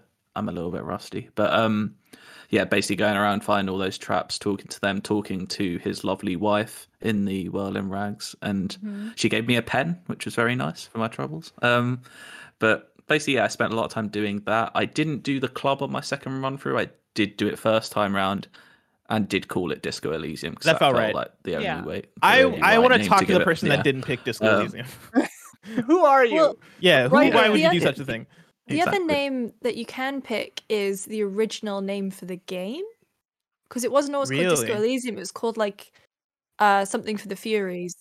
Yeah, no hate for uh, the Furies, or yeah, oh, I can't remember what it's called. too. it's very similar to that. Yeah. Easter egg there. Um, but yeah, I spent I spent time with I think we mentioned it before Lilienne, who's one of my favorite characters, uh, who is basically a widow who lost her husband to the sea because she should always respect the sea, and he did not, um, and that is what happens. So I think I actually managed to go on a date with her. I say a date. We walked in the rain to the end of a really nasty beach and just had a chat. it wasn't, know you was know, it was nice, but you know, Ah, something to do. Yeah, I think you have to be really like. So basically, on the that run, I was kind of cheesing it. I was I had a save point. I was reloading just to get the check, just to see what would happen. I think I Um, save scummed that like yeah, freezer basically. that you try to open. I think my Mhm. first playthrough that was the only time I save Mhm. scummed was trying to open that. was that was that for when you're was that what- for trying to store a body or was that for trying to I think it was trying to yeah put the body. I don't remember what I was doing. Oh no, the the yellow one that you have to use that like weird open. I don't even remember what's Oh. in it. It was so long Gotcha. ago. Because there were like I think there are multiple reasons why you want to get to that freezer eventually, or at least that area. Because at first I tried to get there, Because there's and- a big upright freezer. I put the body in that, but then Yeah. there's that other freezer. Oh, the polar The other Polar. freezer has something Yeah. for um the programmer. Oh Like, right, Yes. The that's the one. backup Yeah, yeah, file yeah. is in there, so she Yeah, gives yeah. you the thing that you Yeah. can open it with. I think that's the ice cream machine. yeah, the ice cream Mhm. machine. Yeah, Yeah, it's but the ice yeah, cream. I Um, loved that but yeah, programmer spent a lot of time getting to know Oh, me myself. too. I just love how straightforward she was, and then you know when you're kind of trying to figure out if you should build a nightclub in there, she's just like, I guess, like Yeah. doesn't just so apathetic about it because she's so Yeah. driven to figure out what this two millimeter blank space empty nothingness is. That whole love- that, that whole church section was something because it felt like I I didn't put it together that was like a side thing. You know, I thought that was the Mm. main quest because it felt so big and everything that was going on, right? Like you had the you had the the lady that was doing her research. You had the party group, you know, and you have like this big church setting that you have the you have Spider-Man also. But then you have like this church setting that feels like there's there's just so much weird shit happening uh, and you're being looked down upon by I forget her name, but like the spiritual figure in the Dolores game. Day. Dolores Dei, yeah, thank you. Mhm. Um, and it felt like to me that was probably my favorite part of the game because it felt uh like it felt very much like you were just th- there chilling with the dudes, right? At least for the for me in the way I, I played because I was I was playing the cop that um was basically just doing like doing things because they needed to get done, right? Like I was trying to get information, I was trying to move on to the next thing, I was trying to um speed up the, investigation. And so my relationship with the the party dudes the club the club dudes was basically like, "Hey, I'm gonna help you. Th- I'm gonna help you open your club, but that is because I don't that like that's because I don't. Yeah, it's transactional, and also like I don't want you guys to do this in, in like a bad way, in a harmful way, right? And so you guys can open your club, but you don't get to make drugs here. You know, I Mhm. I, I made sure that they were homies with the researcher. Like I made sure all that stuff went down smoothly because I thought that was my responsibility as a police officer or a police detective. Um, but all that stuff to me was just so fascinating because it just got so weird. Um, especially when you're talking to I forget the name of the Spider-Man in the game. Um, Yeah, I do too. yeah, Flyman. Spider Man. Jim. I thought it was like Gollum. I don't know. Oh, yeah, you, you took it as because he, he the the man who lives in the Yeah. roof. And the he has a name that I thought was like akin to like a Spider-Man. It was legitimately like like arachnid, fellow. Something. Yeah. Yeah. I mean that's I love I love that element of the like going from like hardcore cop stuff like looking at footprints in the mud to figure out like okay there were this many people here and one of them was a woman these shoes are really small like going from that to like oh I'm researching a cryptid and I'm learning about cryptozoology from this guy and I'm helping this yeah programmer figure out this odd void and talking to like a dude who lives in the rafters who's and there's like a ghost of this like political goddess and stuff. and Yeah. It's just I loved how it mixed in the like extra normal, paranormal kind of magical realist stuff because it just it felt like it fit. Like I bought that that this world had that kind of stuff. Like I buy that if you get really good at communism, you can read minds in this world. Like I buy that there's a Mhm. cryptid like polluting this dude's mind. Yeah, that like Um, a, a an Insulindian phasmid could just walk out out of out of the leaves Yeah. and just appear. and it was amazing and like because and it, it didn't feel like out of nowhere too because i'd like done the work with the cryptozoologist and stuff Mhm. um and i could like hear them with my whole body or whatever it says. Uh, yeah i just loved that element of it that it gets kind of weird but feels normal still. To continue a bit with the plot, uh, the detectives return to find themselves, and this is after this is after you you do all the side stuff. You come back, you pass the shivers check, and then you you confront Ruby. Ruby gets away or kills herself. Uh, after that, the detectives return to find themselves in a standoff between the mercenaries and the Hardie Boys. The former seeking revenge over Lely's death. A firefight breaks out, and the player is wounded, blacking out and waking up a few days later. Most most or all the, the mercenaries are killed, and Kim may be hospitalized. In which case, street urchin Cuno offers to take his place. I want to stop What? there. That never Yeah. happened for me what? That didn't happen never to ha- me. No. That that that is what Ah. happened to me in my I one playthrough. him. you recruited Cuno, Cuno here. Who Yeah. knows? It's- Cuno the- It's i didn't even remember man. kim getting hurt i don't think that Kim did that didn't get not- hurt yeah that did, i don't think either of us did i think i if talked the whole gang down i don't remember I failed hella checks during that moment. oh yeah. I like Oh, nailed it, it. can go Yeah. really badly. Look, everyone Lizzie can die. died for me. Um, At- uh, Angus died. The older Hardie boy died. Seven people died, and so I think yeah, two two of those would have been the um the mercenaries, and then the other two I think were just sort of miscellaneous Hardie boys. But yeah, I did not feel good about Lizzie dying. Yeah, I think a couple Hardie Boys died for me. Now that you say that, I I didn't get to that part of my second playthrough. That so that was like two years ago. I want to talk a little bit more about this uh, confrontation, but I just realized that we've not talked at all about Kim. Like Kim, Kim, is the greatest person who ever lived. fantastic he won, character. He won our character of the year for that year at, at Easy Allies. I, I want you to elaborate amazing. on that. Like, what is it about Kim uh, that makes him so fantastic? He's just so lovable. I love him. I think he like.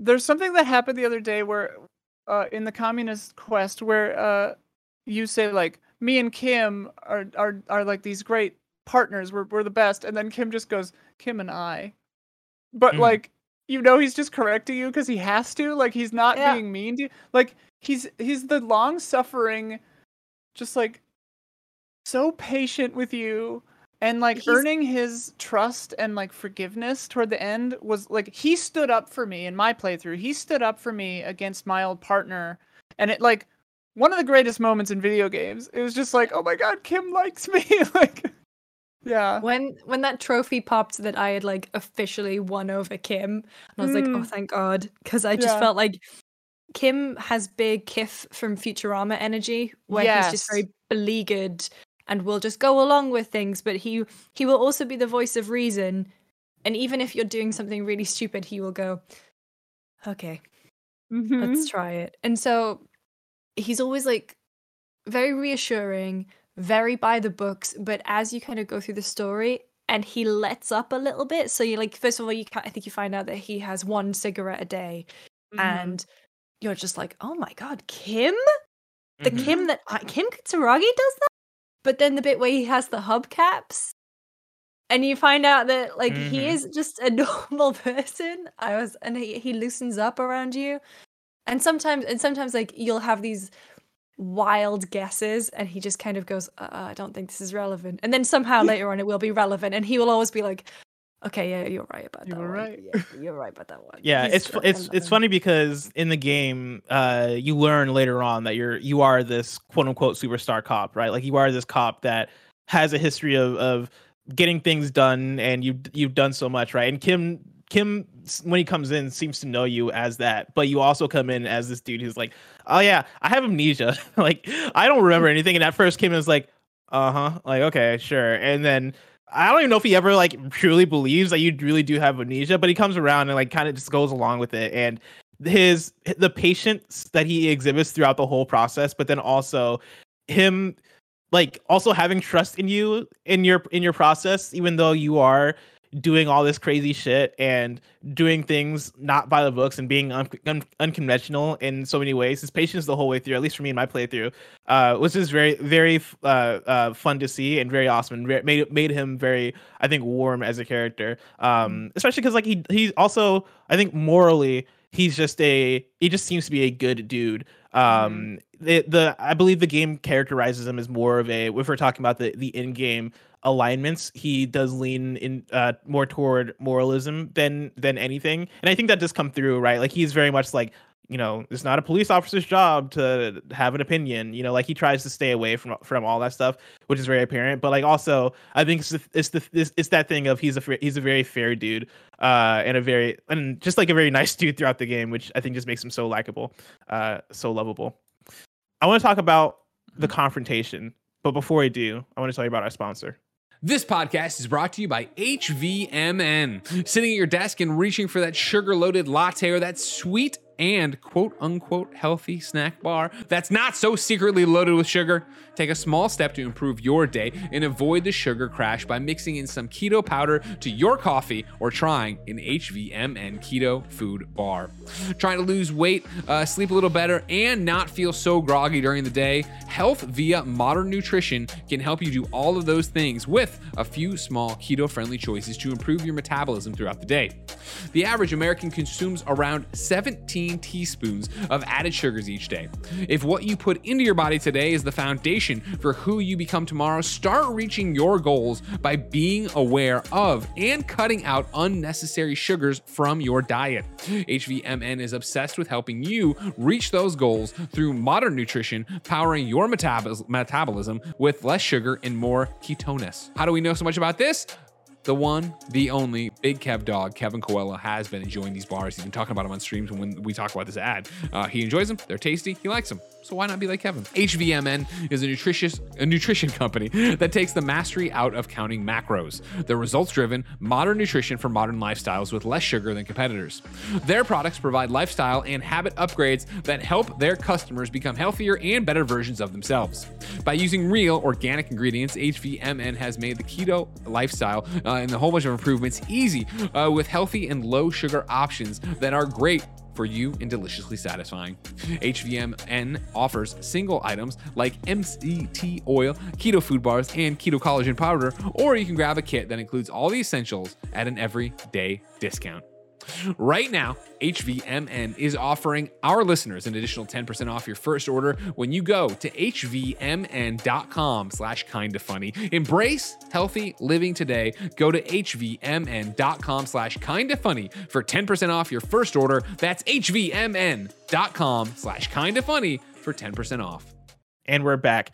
Uh, before we even actually get into the confrontation, I realized that Simon hadn't said anything. Simon, did you have anything to say about Kim? Uh, just echo everyone else said. I think it's just the dry wit. I think my favorite line in the whole game, and I think it's one that gets cited a lot, is when he. I can't remember which racist that you're you're talking to, but he's like, oh, I didn't like that racist, but he wasn't as bad as the last racist we spoke to, or something Yeah. along those lines. And it's just like he just he's kind of there. It's weird because it's a game where you role play so heavily as the main character, but also also kind of has he Kim is also your eyes in a way. Like he is just like an outside thing going like almost allows you to do these crazy things, but also through Kim's eyes go, this is like so odd. What am I doing? It kind of lets you off the hook of what you're doing. It frees you up, and I, yeah, that game wouldn't be half as mm. good without Kim by your side. So think. talking about that quote unquote combat sequence in the game, right, where you get back uh to near the end, right, and right outside you have the confrontation between the Hardie Boys uh and the mercenaries. How did you guys feel about the way that that was handled in the game? You know, we already talked about a little bit of how that stuff panned out for you. I know for me, it, I I was feeling every check imaginable, and I had made the commitment during that that I wasn't going to reload a save. One because so much had already happened, and I would have to like replay a lot if I wanted to redo any of that stuff. But then also, I felt like for such a big moment, I just had to stick stick to it. And by the time I had failed like my however many check in a row, I was like, oh man, all right, this is go- this is going rough. And so yeah, like my um, I want to say that multiple people people got shot. Not that many people died in mine. I think one person from the Hardie Boys died, and then um maybe two mercenaries uh died, got shot in the face. Um, and it was gruesome and it was wild. Um, but Kim, Kim did get shot. Uh, and I did have to have to um recruit Cuno for the rest of the game, which we'll talk about in a few. Um, but for The you guys, like, game. Yeah, for the rest of the That's game. insane. I didn't even know that could happen. I didn't either. That's nuts. and let me let me tell you, and I, I guess I'll just talk about it here, right? Like Cuno at the beginning of the game, so insufferable, a terrible, yeah. terrible child, maybe adult. I can't, I couldn't tell. um, he was He's somewhere like between. a- I'm saying he's like 15. Yeah. okay, I'll Yeah, say like he's somewhere between the age of eleven and eighteen. and I can't tell, but he, A, i- a he like he's saying it's known as. He's saying slurs he's being homophobic he's being terrible he's doing all this shit. And I, I don't know how they did it but throughout the game he just warmed up to me just a little bit. Like a little bit like with each interaction with him i went i, I went from being like fucking cuno to then being like damn guy this damn cuno like especially toward the end of the game because he uh uh somebody mentioned earlier kim standing up for you towards that end sequence. When when he, let me tell you when cuno stands up for stands up for you he stands up for you. He was saying all the slurs in front of these people that i that, that i didn't want to hear those things. I had to be like cuno could you chill for a second? You know we we got like you're you're like you your heart's in the right place but we got to talk about like the how and, and uh the how in which you're you're expressing these things. Um and so cuno cuno is a character cuno is definitely a character in this game but This is throwing blowing my mind. oh yeah I didn't. but- I didn't know that you could be deprived of Kim for the whole game, like Mm. half the game. Oh yeah. That's a Well, I mean, but at this point, at this point, it's like the last tenth of the game, Yeah, really, like the last ninth or the last Phase um eighth. or whatever. Yeah. Uh, but for Isla, for you, like how how was that uh, uh that combat portion, that confrontation? Yeah, I I didn't get to it in my second playthrough, so my memory of it is a little foggy. But I I recall doing very well. I think I like talked almost everyone down. There was I think a little bit of shooting, and a couple of the Hardie Boys bit it, and uh, maybe one or two of the mercenaries. But I don't recall losing anyone I cared about. And I Kim didn't get hurt at all, and I don't even recall if I did. Um, yeah, it went pretty well if I recall. But I, I liked I liked that it happened and I liked that like game design wise, I like that it can go so many different ways. Like I think that that's really something special that this game does. Yeah. Lucy, what about you? Mine went pretty badly. Seven seven people died, but uh, Kim didn't get hurt. I got shot in the foot, and there was one thing that I didn't do when I went over to the um the island, like the final sort of area. There's a bed you can rest in, and it actually became a, a mission for me. Like it, it popped up as a mission where it's like, you've been shot, you're injured, you're tired, you should sleep. And I didn't do it, and I kind of regret doing that because I oh, like right then I was at the end of the game and I just wanted to Mhm. I see. think that's what happened for me too. Yeah. That sounds familiar. So did you did, did any of you guys sleep during that portion? Okay. Yeah. Is that's when you get that's when you get the big of the dream, Oh no! Yeah, and you meet your ex-wife. That's yeah. what oh I yeah, meant? I did that. I did that. Yeah. Oh, I Yeah. missed that. It's a very big, very weird portion of the game because it goes on this long uh, uh, dialogue sequence where you're dreaming and you confront Dolores Dei, who I believe is also your ex-wife for some reason, and ma- manifesting as your yeah, as Dolores. Yeah. Oh and you just go on this long conversation and you're kind like you're, in, having like, this a back and forth. City. It's, It's the only cool. part of the game where I was like, I don't know if this fits. This feels weird, like weirdly out of place, and then also like a, just a weird left turn for like what the focus of the game is. Because for the whole game, at least for me, I wasn't thinking about the ex-wife at all. Like, I think there's, I think it's brought up. It was brought up maybe once or twice in my playthrough as a as a thing that like, oh yeah, you had you know a family or like what's your family up to, but I never thought about it too hard. And so you get, I Mhm. got there and I was kind of like, all right, okay, cool. So like, That's so interesting. are you my you're, you're my ex-wife okay you're the reason i'm i'm doing all this okay cool and they're doing it in a very poetic very prosy way uh and so even reading it it felt kind of cryptic and weird and very symbolic in a way where i was where by the time i finished it i was kind of like all right a thing just happened and i don't totally get it but i'm just gonna keep moving on because this game this game has a lot to say That's funny because my my playthrough the the case was obviously like I was working the case, but the real focus was saving this man for me. Like Mm. so his past and his wife and making him stop being an alcoholic and all this stuff was like my primary focus kind of. So like that felt a re- like a really big payoff for me that Wow. that dream sequence.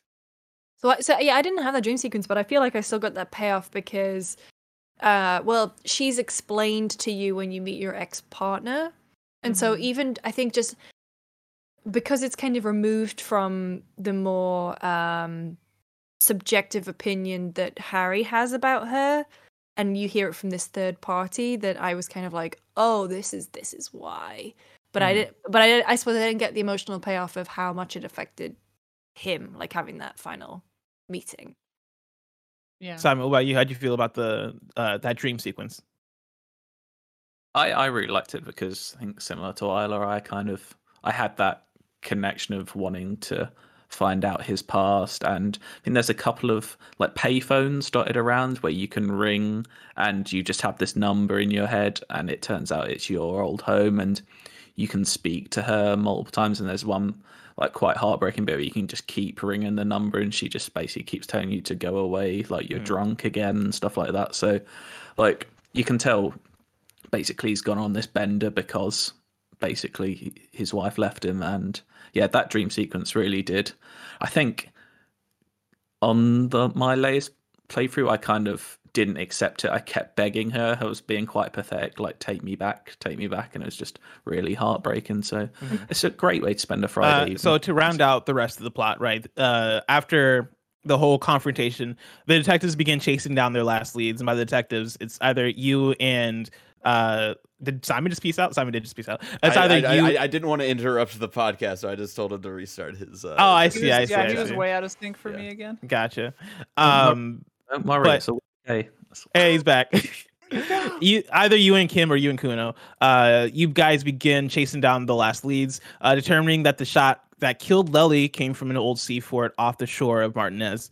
The detectives explore the fort and find the shooter, a former commissar uh, from the Revachol communist army named Yosef Lilian Lilian Lilionovich.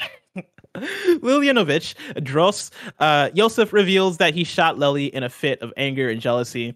His motivations are born out of his bi- bitterness toward the capitalist system Lely represented, as well as sexual envy for Klaasje.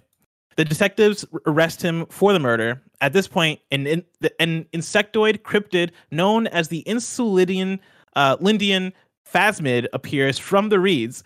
The players may may have a psychic conversation with the Phasmid, who tells Harry that it finds the notion of his unstable mind to be fearful, but is in awe at his ability to continue existing. It comforts Harry, telling him to move on from the wreck of his life. Uh, in my doc, where I keep notes, I just have one note highlighting that part, and I just I just typed, "What the fuck." what the fuck does that? It was all that, and what the fuck did that even mean? it's all very uh, self-explanatory to me blessing come on it's all very simple stuff You're absolutely right. I should have seen the giant insect coming uh, and having a psychic conversation with him, which I actually didn't have the psychic conversation. I feel that Oh really? uh, that Oh, check. you yeah, didn't? Oh, no, and so like I saw it and then it just fled, and I was like, what the fuck? Especially because I didn't I didn't talk to the the cryptozoologists. Um, or at least I didn't go Oh, down like a quest. I didn't go down a quest line with them. oh. Like I talked to them like once, um, and that was about it. And so I didn't even. I don't think I even um really. I didn't think about at all the existence or the symbolism of what an insulindian phasmid could be in this world. I saw I it was this very no confused. nonsense cop that you played. It's just- so oh yeah, I was like, dude, I don't, I don't have time to talk to this cryptozoologist, especially when one of them, uh, one of them was the racist from the house that we had Yeah. broken Yeah. the opened the door of. He has a Yeah. Uh, once I- racist mug. He's Mhm. Yeah, nice once I learned that, I was like, I ain't got time for this racist dude. You know, peace out. Yeah. I'm gonna go start a club in a church. That's where I was. Uh, to round this out, though, Harry and his partner are confronted by his old squad upon their return to Martinaise. They reflect on Harry's actions during the game, whether he has solved the case, and how he handled the mercenaries. Harry's usual partner, Lieutenant Jean Vicquemare, confirms that Harry's emotional breakdown was the result of his ex fiancee leaving him years ago. Depending on player choices, the squad expresses hope that Harry's state will improve in the future and invites him and either Kim or Cuno to a special RCM unit. And that's something I should Yeah. shout out that Cuno Wait, does Cuno? join. Cuno, Cuno does join the You can put him into the trainee department. You can get him oh in. I have a- no idea. Yeah. It's probably that's not a good idea. Insane. No, It's that's a really funny, terrible though. idea. That's amazing. Cuno being there for the ending of the game, honestly, for me, I'm not, and this is me without playing the Kim version of it. Uh, Cuno is my preferred version of the game. It's my it's my canon. This has to be it because it is hilarious. Cuno, when you're interrogating a fucking killer and Cuno is just there and he has your back, it is a gr- it is a great thing. Like it is a stark contrast from Kim's cool, calm, collected nature. Cuno doesn't give a fuck. Cuno's calling people all the bad words. Cuno's like Cuno is the bad cop in the situation, and I'm the good cop. It's Um, so funny when you go back to Shore as well and your old squad, like police can't turn up and they're just like, Who is this kid? And you're like, He's my partner. You're just like, Where did he come from? It's They're like- like, of course he is.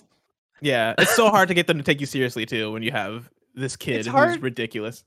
It's hard to get Harry Du Bois to to be the good cop. Like you have to be pretty pretty rough around the edges to play Oh, the yeah. bad cop with Harry God. Du Bois. Well, it's tough too because the whole conversation with uh at the end with your partners, um, when you're with Cuno is Cuno being like, we got to tell them about the big bug, and me knowing for a fact that listen. I just I have amnesia. I just got done with a drunk bender. I am not in good. I'm not. I'm not in, in a good place with these people. I have you as a partner. You you troubled child. I'm not going to sit here and try to convince them that I saw a gigantic bug that Wait. ran away into the distance. Oh, so the way that it plays out with Kim is that Kim takes a picture and you show the picture to your squad and they're all like, "Oh my god, okay, well that that like elevates them." So you, with if the Cuno route you don't even have a picture anymore? Cuno doesn't have a camera. That's one of the things they said. Um, you you say right? Mm. Oh shit, Kim has the camera when you when you see Mhm. the the phasmid. that moment is amazing because it feels like a Scully, like one of the moments when Scully is like, "I have no choice but to believe in this. I'm seeing it." Yeah. You know, like that's what it feels like with Kim. How So like good. how did that how did that get you guys? Because for me, I was very I was just confused and I thought I was hallucinating and I didn't know how to take it whatsoever until after it happened. And I was like, I guess that's the thing that's happening in this game. Uh, Simon, for you, like, what was your thought when you first saw the the phasmid appear? I I think most people's instant reaction is probably I'm hallucinating, like your character's hallucinating, like this thing isn't real. But then you kind of realize this is a made up world and you're like, these things could exist.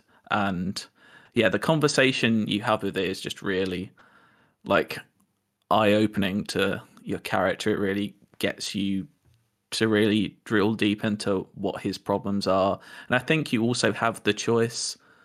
I think I'm right in saying you go back to Shaw and you have the choice to basically blame the Phasmid in some way. You can basically say the killer did it because he was Mm. kind of the spores coming off of the uh, Phasmid is basically turned him crazy, which I don't think is the canon reason don't if you're asking me. But uh, yeah, um, but yeah, it's just it's such a weird, cool like ending to the game because at that point I was like not not by no means disappointed with how the ending was going, but I was like, this is quite by the book. It's just a guy has shot him, and in some ways that's kind of probably what they're going for. It's just the grim Yeah. reality of it, but to have that extra little twist on it was just such a cool thing to see. Mm-hmm. Lucy, me, what about you? Oh yeah. Oh, um, so for me, I did the cryptozoologist stuff. And I think at that point I was more prepared to accept that it might go a little wackier than I think, you know, certainly than you expect at the beginning of the game because of all the references to the Pale, um, the end of the world, um, which is sort of a thing that gets brought up in conversation a little bit. Specifically, you know, um, Ruby mentions it, and and the, the way that they talk about um, people going insane if they're listening to things for too long, like the radio frequencies and that kind of stuff. And speaking of radio frequencies, because we haven't mentioned it yet, the fact that there's like a video game development studio that runs solely off the radios uh, in the doomed commercial area was a super cool concept and very meta. Um, but no, so I think I think because of that, and I think especially because of the stuff in the church with the two millimeters of nothingness, I thought there's something that you can't quite put your finger on with this place. And I remember when the Phasmid moved. Because for some reason I was Yeah. looking in the background anyway because obviously it's very painterly aesthetic. And there's a, there's a bit of a lull in the conversation because you're sort of weighing up whether to arrest him or not.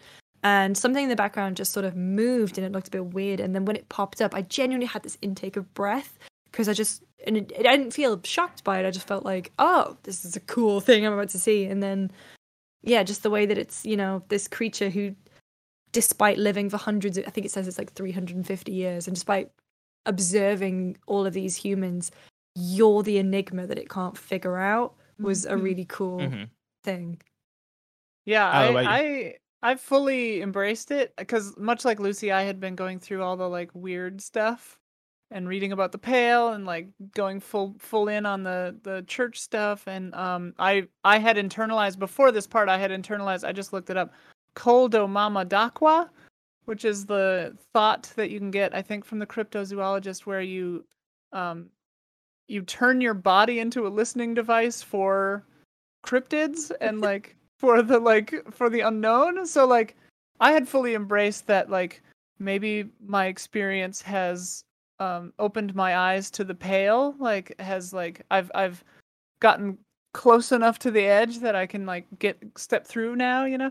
So i was actually disappointed to hear that you saw the phasmid no matter what um because i thought i only saw it because i had code koldo mama dakwa um because i'd like researched it but then i found out later like oh no everybody sees the cryptid. But because i had done all that it wasn't a surprise to me at all. It was actually it felt like a triumph because i was like oh i found it! Like there it is! Like my my search has completed. Yeah So I want to bring in some questions um, and some thoughts from the audience because we asked everybody over at patreon.com slash kind of funny games uh, to write in with you know what they had to say about Disco Elysium. Uh, so I'm going to pull a few. I want to start with Adam who wrote in to say, so I really enjoyed the game.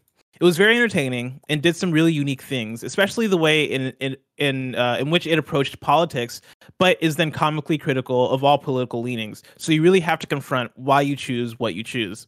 However, do you think the game is too long? For a single playthrough, I think the length was nice, but it's just asking to be replayed multiple times. I would love to play more using different builds and approaching things differently, but I can't, I just can't bring myself to start knowing how long a single run can take. Uh, do you guys think this game Mm. could be shorter? Uh, uh, Simon, I'll start with you. I, I I will say the first time I played it, I was actually surprised at how short it was. I thought it was going to be a lot longer than it was. I think I maybe doing like thirty to thirty-two hours or something around that, and it kind of I think it does end quite abruptly. Um, not in a bad way. I love the ending, but yeah, I was I was ready for another 20, 30 hours. I don't feel it's too long personally. I I think you can. So when I reviewed the final cut version, I think I pretty much did it in about 17, 18 hours just because I Mhm. knew basically I can ignore all this. I know where to go, I know what to find. So you can do second and third playthroughs quite quickly and do it differently, but I yeah, I personally didn't feel like it was too long because I just kind of wanted to stay there forever, really. Yeah, for me, I I think the thing that uh helped the playtime a lot was uh one, you know, it being my first time and getting the like getting through in about 30 hours, right? Like that also for me felt a little bit shorter than what I thought it was going to be given the kind of game it was. but it being a game that is so driven by building out the world and getting to know the characters, and there being that quote from the developers about how there's million like there's million uh, uh, uh, words written for the game or a million lines of lines of dialogue, whatever the thing is. Um, it feels like for me, if I play again, I might end up having first of all having a shorter playthrough because I know like how to get from point A to point B now. But then also, there's still going to be enough there for me to feel like I'm having a brand new experience. And so, you know, despite me opening the church and doing all that stuff, my my first playthrough and a second playthrough, I might lean more toward uh, being uh, ultra liberal and talking to the crypto fascists or cryptozoologists and going down that quest line or going down quest lines that I didn't go down before. Like it feels like there's a lot of opportunity to just explore the world, explore the world more and get to know the world more. Um, and so I'm I'm pretty fine with with the length, knowing that uh, uh later playthroughs are going to be probably way quicker. Yeah, it's it's crazy short for a CRPG, but maybe double long for a typical detective game. So yeah, Mhm. it's kind of a weird middle ground. But I think if you wait a few years between playthroughs, it's certainly not the kind of game like Resident Evil Village, right? Where like you immediately want to start your new game plus or whatever. This one for me, like having played it when it came out and, and doing a second playthrough right now, um, it's really fun to rediscover things and go a different like I'm going like the the sensitive route now this time, the middle the middle path or whatever on the character creation screen. And um just already all the little tiny differences and the the the writing is just so rich that it feels like a different game almost. Yeah. Mhm. So if you if you have enough space in between, but certainly it's not it'd be interesting to see like if they implemented some kind of chapter or speed running kind of system. Like obviously it would ruin the point of the game in some ways, but it would be a different experience. Speed reading. Speed reading, yeah. Well, that's that's the thing. So, my reading speed, uh, this is not a humble brag at all because what I make in speed, I lack in comprehension uh, and retention. Is that my reading speed is exceptionally fast, and so for me, this first like my full playthrough was about seventeen hours Oh wow. but I did most of the things in the game. I'm just one of those people who will just skip through dialogue. And even though the voice acting in the final cut is fantastic, like whoever is doing sort of the main narration does such an incredible voice. job. The deep voice, Yeah. which is kind of half mocking and half sympathetic, is like wonderful. But I am like that person who will just like, I will go through it. Mhm. Um, so yeah, this one for me took 17 hours of the final cut, and like I said, I did most of it. So I think, I don't know, could I speed run Disco Elysium? I now I want to see a Lucy speed run. I want to know what that, what that looks like. Just knowing that you're fucking reading at a million miles per hour. I mean, I wonder what the fastest you can finish that game in about three minutes because you can die from a heart attack straight away. Right. That's true. Oh, Which yeah, I did on my You very could first technically finish yeah, it my in very about. first outing I did. I want yeah, to my put in. roommate was my, my roommate heard me playing it the other day because I I've, I played it originally on my PC and then I have it on my PS5 now too. Um, and he, it was like the narrator that you were talking about, Lucy, was just reading some book. It was like whatever, some innocuous thing. And my roommate was like, Omar from Funhouse was like, uh, "Why is it so demonic? Like, what's going on?" He's just reading about like plants or whatever it was, and I was like, "Yeah, it's just that's just how this game is. Like, Just how it the way is. it is." Yeah, I do love I do love how demonic it sounds though. Like I feel it Yeah. adds so much to what it is because it is usually narration or uh it being the skills, right? And for the skills being for it being the voices in your head, the voices that are your mind, I like it being this thing that is that feels like it's up to no good because oftentimes the thoughts in our heads can, can be up to no good, right? They're uncontrollable. Uh, they overpower us. They take control of us. All this shit. Uh, and so like you know, it when it was when it's the like encyclopedia, you know, it, it it feels like slightly less appropriate. But I feel like they, I feel like the performance there, um, there's there there's a lot to shout out with it because I think the um, it does a good job of kind of shifting the tone uh, when it's trying to take on like encyclopedia versus Mhm. composure or uh, electrochemistry, right? Like it's it it it it it, um, portrays what it's trying to por- portray very well, and it all kind of comes back to like this just like deep ass like inhuman voice, which I think is purposeful there because it's it's a- inhuman. which I love about it because you said before that this game is like very So prose like, you know, and it Mhm. um it's like Nabokov to me almost where like like invitation to a beheading or something where like an inanimate objects are talking to you too. Like you're talking to a door sometimes, and it's that narrator talking now with the voice. It's so it's so good. I love it. A necktie. The necktie Yeah, is incredible. I mean, that's one of the main reasons. Yeah. One of the main reasons I gave it a 10 this time around is because of that narration. And like we said, Mm. there's over a million words. I think that main narrator has over half of those himself. So over half a million words In of that voice. he needed to do. yeah. And I think this is his first I was like he did the original first- trailer VO, but he's just a, he's a jazz musician. He's not a voice. He's just a jazz musician who has an incredible That's voice. so weirdly so, perfect. that yeah, he's a it's incredible. I I really thought it was the Yeah. same voice from Hellblade. There's like a deep voice in that game also. I could have Oh, sworn it was the same. Um, at least it reminded me of it. Um, but yeah, no, they they did an incredible job. I want to pull in another question from DRO87 who wrote in to say, I was really excited to play Disco Elysium. I love RPGs and was intrigued by the premise and praise heaped upon the game when it originally released. While while while I overall enjoyed the game, my experience was plagued by frequent crashes, uh, uh, more so than Cyberpunk 2077. Additionally, I found the game's design to be incredibly frustrating in some par- in, in parts. For example, in order to advance the story, you eventually must go to sleep. Through the first two days in the, game, the only place you can sleep and not receive a game over is at the Whirlwind Rags, uh, which requires 20 real per night. If you do not plan for this expense and do not book the room before 10 p.m. each night, you literally are blocked from advancing the game and will have to reload a prior save or restart the game. This exact scenario resulted in me having to scrap my initial playthrough and restart with the intent of saving money for the hotel room. Overall, I found the game to be entertaining and reminiscent of point and click adventure games of old that I adore like Grim Fandango, but felt that the game could do a better job of explaining certain mechanics to player to the player to avoid unnecessary headaches or frustration. If you like adventure games, Disco Elysium should be right up your alley. I want to take that and ask you guys does the game run the risk of being unfriendly to new players uh, and do you think that's a problem with the game Hmm.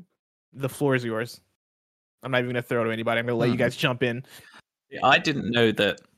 Does that mean this listener wasn't offered the hubcaps, or can you choose to refuse those and sell them? Because that's, I think that's probably how most people get the money for those first that first night. Is Kim offers you some hubcaps that are in his car that you can sell for a lot of money. I don't know how everyone else did. yeah, it, i think that's how i did it also I I did did it, and also every like you can Um, you, you can just sit yeah, you I can be a homeless cop like you can sit Yeah, on a bench at like 2 a.m Yeah, hobo cop. yeah, I didn't. I didn't realize you got a game over if you. i don't think you do that, right like doesn't um, it go, go on to the next day Um, I don't know. I read about this Mm. like when it when I first played. I remember definitely. Uh, Yeah. Mm. It's definitely an obtuse game though, and like yeah, there's no hand holding going on. Like there's a lot of systems to learn. Like the thought cabinet alone, I remember when I was Mhm. first reviewing it, like trying to explain what the thought cabinet was in like two paragraphs is almost impossible. like it's such a bizarre concept. I still have in a don't completely understand and- it. Like I used it. I have like- like, s I I have like six thoughts. I think. Yeah, I have no. I have like seven different thoughts that are internalized, and I don't entirely still understand uh, how it Mhm. works. Like I assume that's just stat buffs based off of things that you said or things that you thought. Story yeah, you're you're basically too, just like- putting random things in there. Yeah. Yeah. Yeah, you know, you're just kind of getting random perks, aren't you, over time? It's, but yeah, it's. Do I think it's? Un- I don't know. I personally enjoyed it, but I can definitely, like I said right at the start, like a lot of people will just bounce straight off this game, and I think that's perfectly Mm-hmm. fair because it's definitely if there's a game that's not for everyone, this is the game that's yeah. not for everyone. I think yeah, I I- think that there are uh some places where the game for sure can be unfriendly to new players. Like for me playing through it the first time, I was pulling up a guide um uh for many things, right? Like one of the things was like, all right, how do I make more money? And then I eventually learned that if I hold the the the um bag, I can collect bottles and sell the Mhm. bottles at Frittte. Uh and that was a thing that you know, like once I understood that, I was like, cool, boom, okay, this is gonna be so helpful for me finding a place to to to, to stay for the night. Um, but that did take me like opening up a guide along with understanding. I think for me, the biggest thing that could have used more explanation was the passage of time and how that works because the way the game works is with dialogue.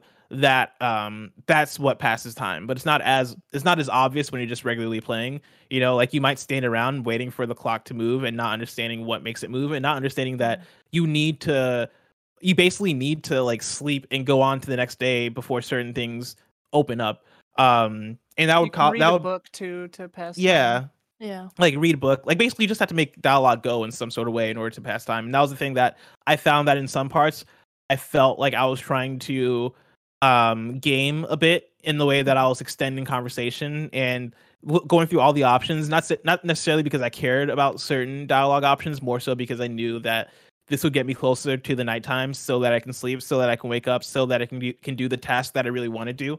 Um that's to open up the next day. Um i think certain things like that could have been explained better.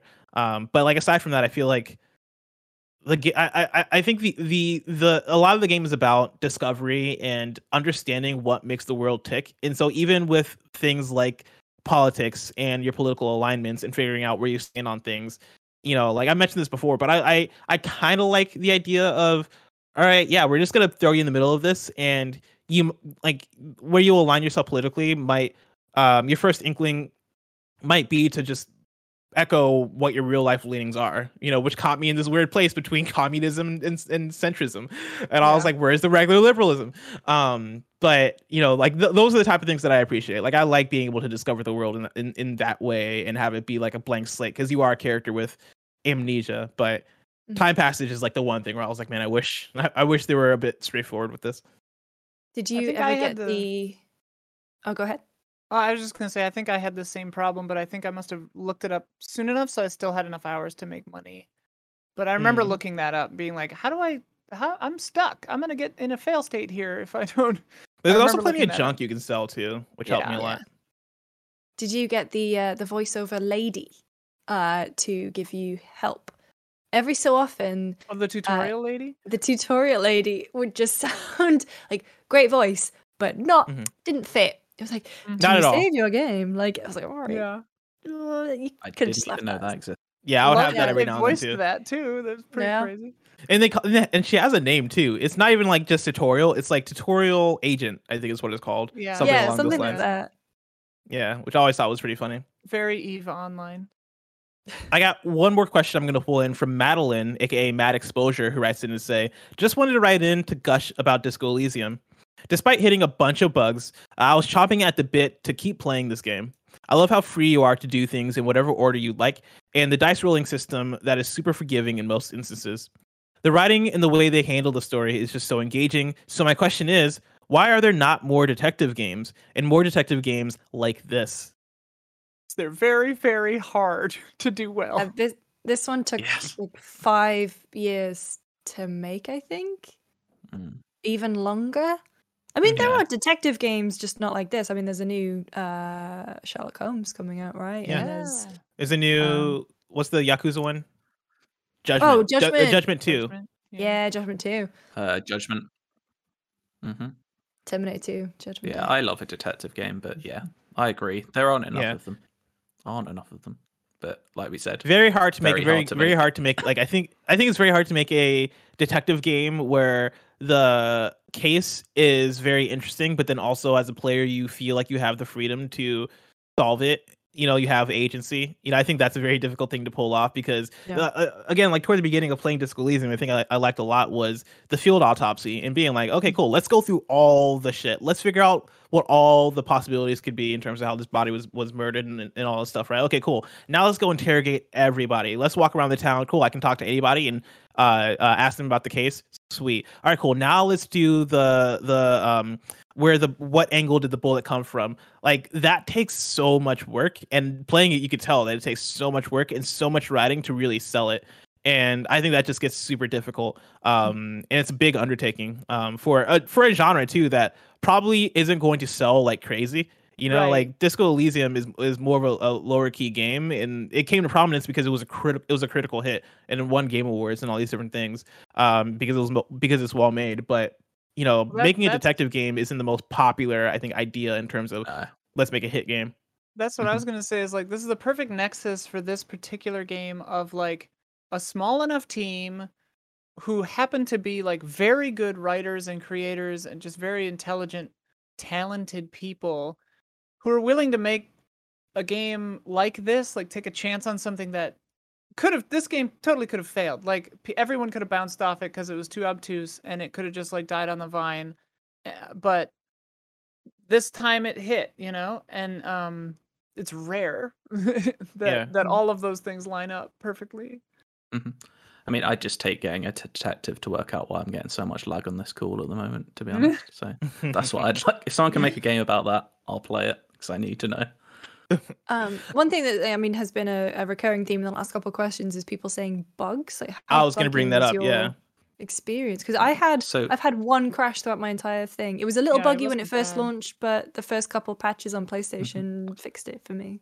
I've not played it on PlayStation yet. I've only played it on PC every time. So I did hear, I did hear at launch it was almost unplayable on PlayStation at times, just 'cause you really couldn't even select what you wanted. So that is a shame because it's such a good game, and so many people might have bounced off at that point. Which I hope they didn't. If you did bounce off, is it? I think it's been Fine patched. now. Uh, Yeah, Yeah, I think it's great. absolutely fine now. So yeah, yeah, it's a Yeah, shame, when I- but when I it f- on PC when I f- first, so.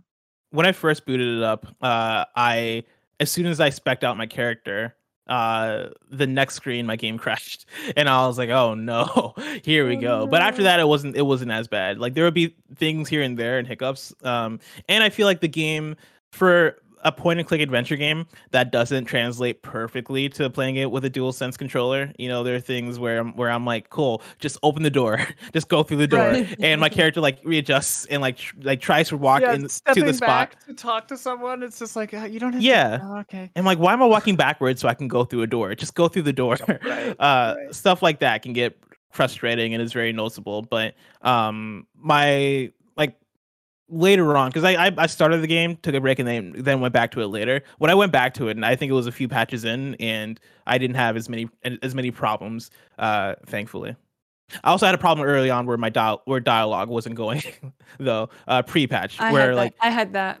Yeah that was cut that was cutting out a lot and i was being very i was very frustrated because i was like that's the reason i played this version because i didn't want to read everything i'm not lucy damn it i can't read a billion words in a second but uh before we wrap up the spoiler cast i want to go around and ask final thoughts on disco elysium the final cut let's start with isla Um, I love it. I actually I wrote down two quotes that I loved from a recent playthrough. Uh, this first one is "solve the world one conversation at a time," which I just thought was perfect summation of the whole thing.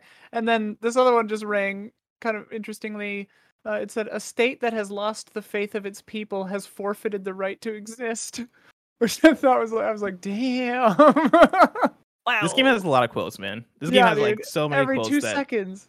yeah But yeah, Uh, I, it, it's just it's just such a special game, and it's so well written, and the characters are so good. I, I love every every every pixel. lucy I I mean, echoing what Isla just said, like I love it. I think there's everything about. I think one thing that we haven't really talked about is the music, and just Oh, yeah. the the melancholy da-na-na, as you're walking around Whirling-in-Rags and um it it's it's such a great I think everything about it sets the mood so well but I think that like piece of music with the with the art style is just so like you sort of know that this place has a history and it's checkered and dark and depressing and then you find those like little glimmers of hope. And yeah some of the best writing i've ever seen in games. And despite like little clunky bits that take some getting used to with regards to how you move and interact with the world you kind of fall into the rhythm of it and it's got this genuinely just such an interesting through line. And then like it just splits off into a million other interesting through lines like cryptozoology but it's such a special game and i'm really glad that like like we were talking about earlier this one hit because Mhm. imagine if it didn't and we would have been deprived of it Mhm. simon Yeah, I just love it as well because it's everything I love in my most pretentious ways as well. Like I love my detective fiction, but you know, one of my favorite books is like The Outsider by Albert Camus, and there's a lot of that in there. And there's I also am obsessed with the Russian Revolution because I'm an absolute history nerd. So like every this is kind of like on paper should be a game for me, and I'm so happy that it all came together. And yeah, it's it's one of the best games I think I'll ever play, and I can't wait to see what they do next because if it's in this world or if it's out of it, I just they have my Do you, full. do you think it'll be Disco Elysium too? Done. I'm not surprise if- It'll be different. They've spent basically their whole lives building this world and this lore and this like it'll be set in this world, whatever that game is. I don't. I don't think it'll be a direct sequel. Let me play as Kim is what I'm saying. Yeah. Mm. But I don't know how that works. I'm thinking works. Jamrock would but, be you pretty know. sick. Like seeing the Yeah. like Yeah. Nightmare side of this world would be kind of interesting. The only thing Yeah. that I know from talking to Robert that one time is that I asked him if there was like any ideas that they didn't get to do in this one that he really wanted to explore, and he said a sex scene because they had the sort of action scene, Interesting. but he said, yeah, they they wanted to kind of explore how that would work in a game like Disco Elysium. It is So- A roll of the dice every time, uh, isn't it? of romance. Yeah, maybe, maybe, maybe happily. So I would be down. I, my, my, I mean, knowing my character, it would be a very sad sex scene. You know, it'd be very depressing and anxiety driven. But like, you know, it's real. That's So- that's real right socks there. on. So- Yeah. Socks on, yeah, yeah. I do. I mean, for my final thoughts, you know, I very much enjoyed this game. I think it's fantastic. It's one of it's one of the ones where by the time I by the time I I, I got through it, I was like, I really hope this influences uh writing in a lot of other games because I think the um like. I can't even call it a gimmick. I was gonna say the gimmick of it, but it, feels like way more than gimmick, right? Like the idea of having the different skills and having them talk to your character, and the amount of insight that gives to you and your as your own character, the other characters, and the world itself. I think is just is just so well done, and it's done with such quality, and that's that's probably the thing I, I appreciate the most, uh, along with like the true role playing aspects of it. And so, shout out to Disco Elysium, uh, and thank you all for joining me on this spoiler cast. It's been a pleasure having you. Uh, where can people find your work? That's going to be the question I ask y'all. I'm going to start with Simon. Uh, you can find me on IGN.com. Uh, video producer, but I write stuff every now and then, do a bit of everything. Uh, you can find me on Twitter at Cardy Simon as well, like Carly Simon, but with a D. So there you There go. you go, Lucy James. Where can people find your work? Uh, well, I'm on gamespot.com, youtube.com slash gamespot. And yeah, just like one final pimp. Like, if you are interested in Disco Elysium, please watch the interview we did with Robert Kurvitz. Loads of interesting stuff about the thought cabinet and how that gameplay mechanic nearly sunk the entire studio. Um, which is, yeah, he said they worked on it for like 18 months. And at one point, they were just convinced it was going to bring the whole game down. Um, so that was probably one of my favorite interviews that I've ever done. So if you if you like disco, please go watch it. Uh, and I'm on Twitter at Lucy James Games, tweeting bad jokes. Hell yeah, Isla. Where can Yeah. people find you? Um, Easy Allies, patreon.com slash easy allies. Um, assuming that in the future of the past, I successfully changed my Twitter handle. Um, find me on Twitter. um, but I have to Have do you che- have you checked to see the Twitter handle that you want is available yet? The Twitter handle I want is available Okay, right thank God. now. Uh, I'm not saying it out loud, Mhm. but um, because we're filming this before I've come out. Thank you all for playing ball with that, by the way. Of course. Um, it was stressful. Congratulations, by the way. Yeah, Thank you. Um, weird, congrats. big life change, but um, yeah, find me on Twitter. Hell yeah. Uh, of course, this has been PS I Love You XOXO, your PlayStation podcast. Each and every week, we get together to talk about the hottest topics in PlayStation. We've got a Patreon post show for those that are subbed at the silver level of patreon.com slash kind of funny games. So stick around for that. Otherwise, until next time, it's been our pleasure to serve you.